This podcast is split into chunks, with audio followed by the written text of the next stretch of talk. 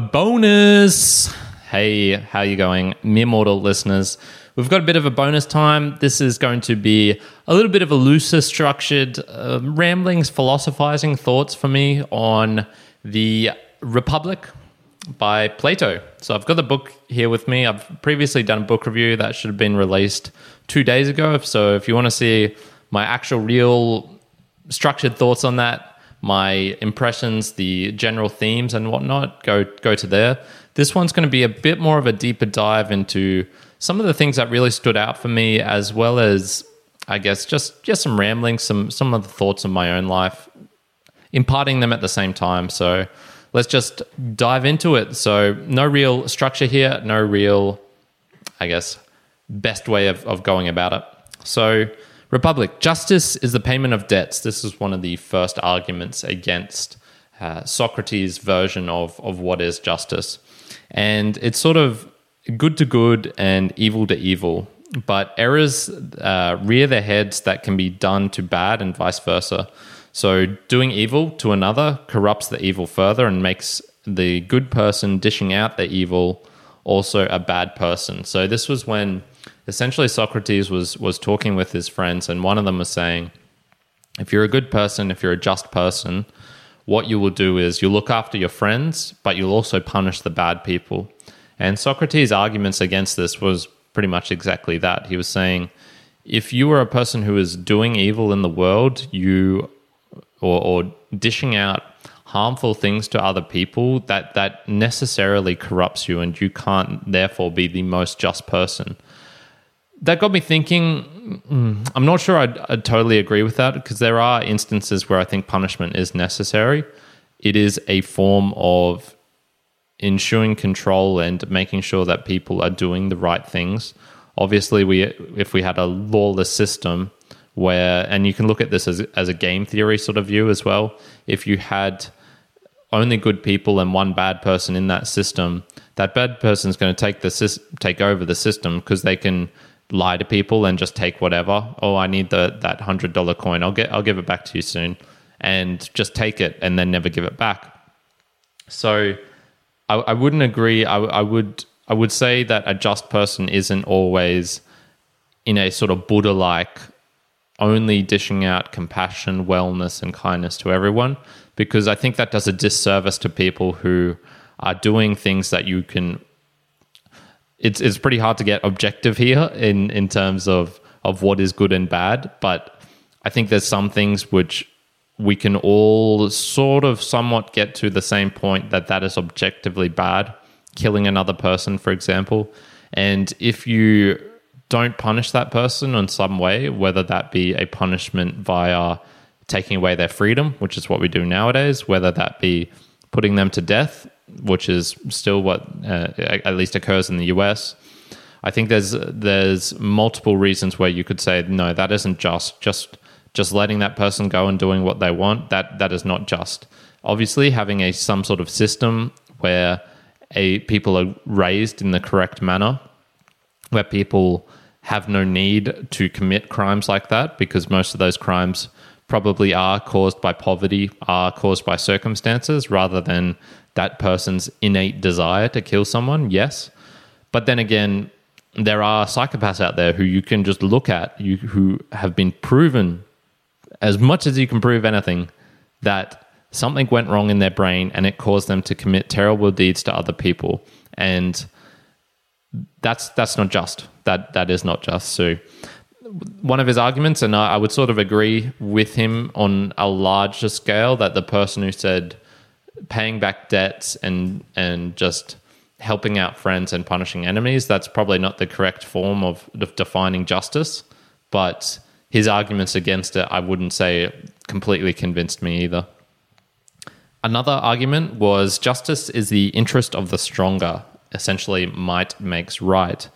And the unjust is uh, stronger. So it, it, was, it was it was sort of sort of a circular argument in a sense that the the guy who was arguing against Socrates was saying, look, being unjust is actually stronger, and therefore, if you're the stronger, might makes right. So that is just. So doing things which we would And I think he was sort of playing with words a little bit when he was saying doing unjust. So doing things which are bad, which are objectively bad, stealing, robbing, that makes a person stronger. So therefore, that person who is stronger gets to decide the rules of what is good and what is bad.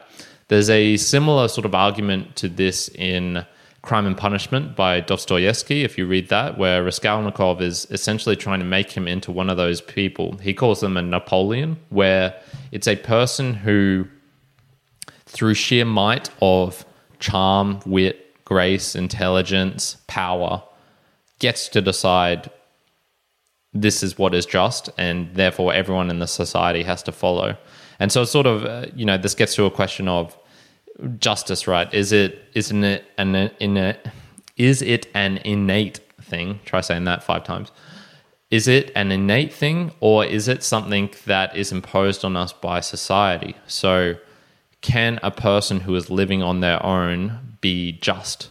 Now, uh, Socrates sort of argues in that in that manner that even if you were the only person on the planet and you you had thoughts, you behaved in a way that was unjust, and it's sort of hard to describe, right? Because what what would you call unjust in a world where there's no other people in it? You can't rob from people, you can't steal from people, you can't kill, but you can have better and worse thoughts, I suppose. So he was he was trying to argue that there is a way of living where even if you're on your own, that is a, a just way of living that is inherently good, I suppose, in the universe. I'm I'm sort of flip flopping on that a little bit. I could sort of I can sort of understand that. Something in, in me feels that's sort of correct. If I was going to a cave and I lived in a cave for like 10, 20 years and I chose my thoughts and those thoughts were all negative and I hated everyone and I was living in that cave out of resentment and because I hated the world, yes, I, I could sort of I could sort of understand why that would be an unjust way of living. But then again, I, f- I feel like there's also the other side of the argument where you need to have other people to be able to even talk about justice. Is it one of those things where it's just not even worth contemplating if it's just you on your own? And Socrates was going down that road. I'm I'm in the middle between that. I haven't got any strong thoughts or either way of of whether that is true or not. But it is something interesting to contemplate. Now, how, how did Socrates actually fight against this might makes right argument? Well, here are some of the notes that I took down. So he he had a little bit of a weird argument showing that good must be good and bad is bad. Uh, that that was hard to understand, but let's just take that for the moment. Good is good and bad is bad. So you can't have instances where good is bad or instances where bad is good. So I, I, guess he's essentially arguing against a point there where I was I would say good intentions where I've been talking about this recently, good intentions resulting in in bad things happening in the world. I had good intentions in going to, you know, South America and, you know, giving five dollars to release some turtles that go to the sanctuary but maybe my good intentions had bad outcomes in that they were reliant on a unsteady source of income which eventually you know in these covid times maybe doesn't translate well into the world and then that is having bad effects. Things like that. I think uh, socrates in that point would say well even if you had good intentions it wasn't good because it resulted in bad things. So therefore good is good and bad is bad something like that then he had the uh, the logical fallacy of uh, Thrasymachus. That's who he was arguing against. Seems to be an internal conflict where part acknowledges that unjust equals bad. I, I could sort of see this in, in his argument as well, where he was essentially saying, like I said at the start, he he argues that unjust is being unjust is stronger. Stealing from someone makes you stronger. If you are stronger, you have the power, so you get to decide what is right and if you have the power to decide what is right, you can decide what justice is. So, therefore, being bad and doing and stealing bad things actually, in the long run, is just. But then that has this internal con- contradiction where at the very start you acknowledge that it's unjust, that you acknowledge that it's a bad thing to steal from people. And it's sort of like a cir- weird circular argument where you're trying to justify doing a bad thing sort of sort of I guess like if you're thinking about it, it's easier to do a bad thing, and therefore being because it's easy. Easy has an internal some sort of way of, of saying like easy is good and therefore it's good to be bad. That, that was sort of the argument, I guess. And then he, he argues, I guess, reasons that unjust can't be stronger uh, due to internal conflicts with numerous rulers, so in a group, and then extends that to the in, individual as well. So this I found actually more convincing, and I wish Plato had made Socrates have more of these arguments where he will get into a specific circumstance and then run that circumstance out and extend it and make it physical, make it something concrete that I can understand. So in this case, he was saying, look, if you're if you want to be a ruler, right, if you want to be strong, you can't do it on your own. You, you need multiple people. So sort of needs to be a collaborative effort to get to that stage where you can say it might makes right. And I think most people would agree with that. I think you would say one unjust person is not stronger than two two good people together because that's just like however you want to frame it in terms of ideas in terms of being able to control other people in terms of straight up physical strength the, it, will it'll get beaten every time and so Thrasymachus however you say his name agreed with this and then he said okay look if you're unjust you're going to have internal conflicts because you're not going to be able to agree on anything you're going to be backstabbing and biting and kicking and fighting and trying to steal from the other person and so that's going to necessarily devolve into a, a, a, system where you're not going to be able to control other people. Therefore, you're not going to be strong. Therefore, you're not going to be able to decide what is right. So, therefore, it is not justice. I found that a bit more convincing, to be honest, than some of the arguments he was making, which, if you get to it, I think is more of a game theory argument in that you play a game to its log- logical conclusions and see what happens. And that was something I actually noticed a bit from this. I think it would have been real interesting if game theory had been known in, in Plato's time because he, I think there's a lot of parallels with some of his arguments and the styles that he does that he makes Socrates do that could have been translated well into his works together. And I'll I, I did take some some notes onto that, so I'll, I'll get onto that now. Yeah, so it's it's sort of like a here's what I wrote down. Seems to almost follow a game theory reasoning in that justice is the technique of finding the middle and creating laws. So tit for tat, for example. And yeah, I, I would sort of agree with that. I would agree that, well, uh, agreeing with my own uh, arguments here. How uh, philosophical of you, Kyrin. I, I found that it was interesting that game theory could be used in this way where not not just examining it in a because I've only ever heard of game theory being used in terms of sort of strict, argumentative, analytical ways of doing things and not applying it to philosophical thoughts like what is justice. But I sort of saw the, the reasoning behind that there, where you could Socrates, uh, Socrates made a an almost game like argument, game theory like argument, and that actually had an effect on on his position and on on something subject so subjective as what is justice. So it just got me thinking that potentially some of the the very analytical ways that we're we're evolving in the world right now could actually be used for some of the subjective things. And you can sort of see this if you I always bring this up, but the arguments of, of AI and cars and what do we do when the responsibility for the actions of driving is on a machine? It's not on a human person. And that gets into trolley problem sort of arguments. Is it better to run over one old lady or two school children? You'd probably say the one old lady. But then, okay, what is it? If and and there's no choice between the two. It's one of the two options. Okay, what if it's is it better if it's one child or two old lady?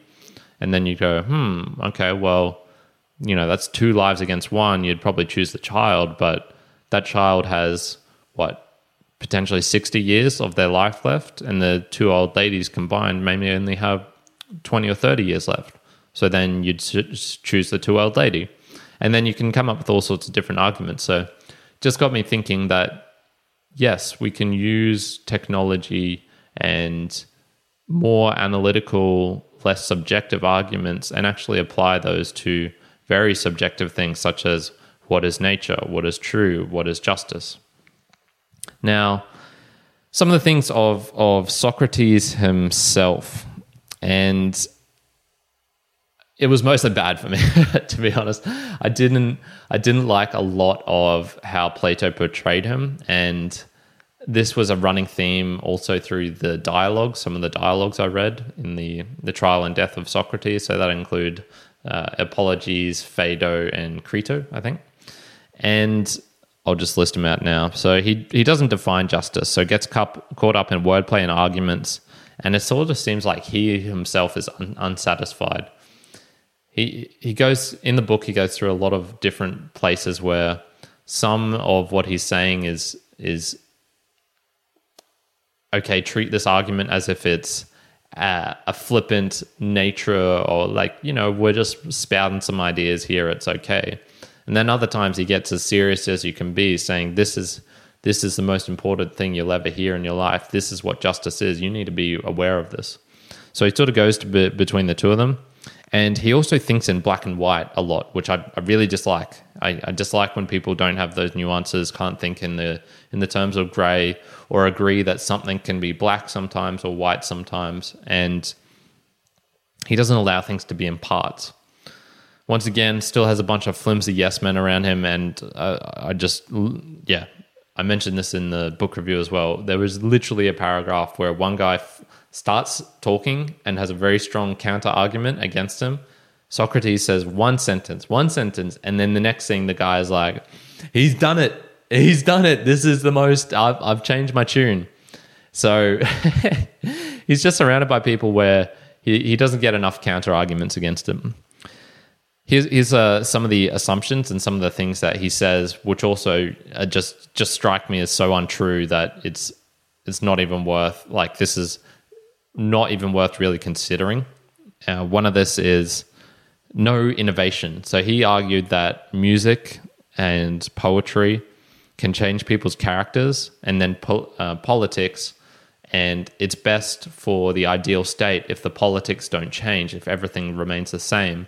So therefore, he was criticizing the um, maybe not the Aeneid, but definitely um, the Iliad and Odyssey by Homer. He was criticizing that and saying, you know, this is almost worthless. Not not even worthless. It's actually harming the world by having things like these in the world. Music as well, changing changing tunes, changing music is a bad thing. And so, in his ideal state, he would have none of that. There'd be no innovations in music, in drama, in change. And he had a very, he, he disliked change in general. And I just don't, I, he didn't get to the fundamentals of why change is bad. And from everything I see in the world, change is just part of the world. If you, if you look at some of the, like Buddhism, for, for example, their main concept is everything is in change, everything is a state of flux. You can't nail something down, and so you need to be prepared as a human, as as as a sep- as an entity of consciousness, to be able to accept that change. And that's essentially why they talk about the dukkha, which is roughly translated not a it's sort of translated as suffering, but more as uh, being in a state of unsatisfact unsatisfaction. You you're never completely content and I yeah I just I just don't understand how so, um, uh, Plato and then Socrates in Plato's writings can can have that point of view. I yeah just don't really understand it. Uh, he also had uh, no ethical qualms with eugenics and lying to to the citizens of his republic. So you know, it just uh, it just got me. there's just certain instances where I liked his idea. I liked the the thought experiment of taking of building a republic where everything is just. But one, it needs it probably should have. If you're going to wax philosophical about these sort of things, you should probably put some arguments in place and even have some physical outcomes that you're trying to achieve with it which is what I'm sort of doing with this. There's there's actually reasons why I'm recording this. One, it's it helps me clarify my thoughts and put them out there I hope it provides value to the listeners as well. They they get some intriguing thoughts, something new coming through their brain, um, their brain or, or, ways of thinking. So, but in this, it, it just really struck me as he was he was doing this thought experiment, but there wasn't that much thought being put into how this could be put into practice. And when he did, some of the things are just you know kind of obviously wrong. Eugenics, man, like he was talking about basically weeding out of the wheat um, the weak stock. And maybe this is just because I'm living in the 21st century and I saw what happened in the 20th century of, of people trying eugenics and, and promoting those ideas. And uh, newsflash, didn't go particularly great for the world as a whole. So, yeah, I I, uh, I really struggled with that. And then also, he, he talked about what is justice, and the justice is doing good and not yeah, in in the start he said you can't. One of his arguments was you can't lie to people. You can't do bad things, and they'll be good. Good is good. Bad is bad. And then he's saying, but in the most ideal, just state, yes, you can lie to the citizens to to maintain the state.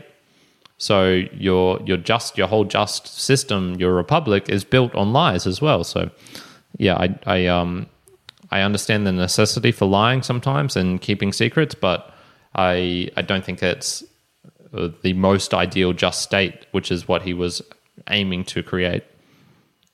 Now, some of the assumptions as well, uh, same conditions that give rise to justice in the state are also the same in the individual. So, therefore, a just state must be the same as a just individual. I don't think it works like that. I don't think people just because a person is good and they operate in a system, therefore that system is good, or vice versa. Just because a, a system has people doing certain things doesn't mean that it they're actually doing good in the world. Sort of intentions matter, I guess. Uh, we all have different natures that are suited to different occupations. So that was he was essentially saying, uh, you know, if you have the nature of a carpenter, that's all you can be. You're not allowed to change. And I don't know, maybe it's just because I've myself have gone through, I don't know, three or four different professions, and that seems to be what most people do nowadays. You're not a lifer in anything anymore. It's very rare to find those people who are a coal miner for life, an engineer for life, an architect for life, a doctor for life. People change a lot more. They go through different professions, and uh, yeah, I think his his his re- reliance on things not changing influences this point of view which just totally contradicts with basically everything I've seen in the world. Uh, everything which is good and the best is that which is the least liable, liable to change or be affected by external sources. And so that finally, yeah, hits that same point. He, he's very strict with what he's um, with what he's saying, and you can't change, which resonated throughout the book. That was a, a pretty constant theme. Now I've got some of the general, I only managed to do little summaries of five of the 10 books actually contained within it. So, I mean, I, I just mentioned now, so I'll go on with it. So, book one is a the main thing is the debate against Thrasymachus. Doesn't define justice, but defeats the two arguments. so, book two, um, he complains of the modern stories and would answer them, and then begins explaining about the perfect state and how it needs guardians. So, you can sort of see like that just covers what 60 pages there, are, maybe even more. And it doesn't really get to the heart of like it just skips things. It just skips things. It covers 72 pages and he, he doesn't define justice. Like the whole book is meant to be out be about justice and he doesn't define it in a clear, concise manner. Book three, The Necessity of Training and Testing the Youth Through Music and Gymnastics, and how intimidating um, knowledge of baseness, baseness corrupts impressionable minds. So there he was, he was talking about how his state could be formed, why the youth should be kept separate and brought up in such a strict manner. Book four, uh, there are three principles of the soul reason, uh, uh, like desire, and spirit. Uh, justice is the psychological state of binding the three principles inside a man who transfers onto a state. So, just actions follow from achieving this state. So, he was talking there, I guess, which was interesting that, that a mental state is what you need to achieve to therefore be just. That actually ties in a little bit with Buddhism, if you think about it, which is nirvana, the achieving of that enlightened state is what is the most best, which essentially is what justice is arguing. What is the most best in the world? Book five talks about some of the female guardians and to be equal to males and if they're of the same nature and there will be a it's almost like a communistic social setup and I'll, I'll touch on that and then the republic needs to be led by philosopher kings yeah he talked uh, in large parts about ideas that were quite communistic in nature so the people who were growing up to be the philosopher kings in this ideal state of his they wouldn't have mums and dads they they would have collectives of people. The, the kids would be raised by their guardians, so there would be no attachments to certain people. You also weren't allowed to privately own land if you were a, uh, or I, I think even material possessions. You weren't allowed to have things for yourself if you were one of these guardians, one of these leaders. So there are another five books, but by this point in my own reading, I'd, I'd sort of lost the train of thought a lot. I, I was struggling to understand his arguments from here on out. And if you want to know the themes of the book, go check out the other book review I did because I do talk about those in general, but I'm not as specific as I have done in this episode here. So those are just uh, you know some ramblings, some my some of my own philosophizings on uh, on Plato's Republic. It was a, an intriguing book, all up. I already mentioned that I think potentially in the future, I, I might be able to have a second go at it if I have a bit more thought, a bit more understanding of the world. But that being said, it still is not an easy book to read. It is tedious in some parts. It is not flowing, not, doesn't follow a great structure. And so there are large sections where you will get lost, I think. But anywho, that's that's it. That's my little ramblings of Plato's Republic. I hope you enjoyed. If you have any thoughts of, of what I said, anything struck you out as interesting, yeah, let me know. I'd be I'd love to engage with people and talk more about these things. I, I, I get great joy doing this. So that's it for today. Kyrin out.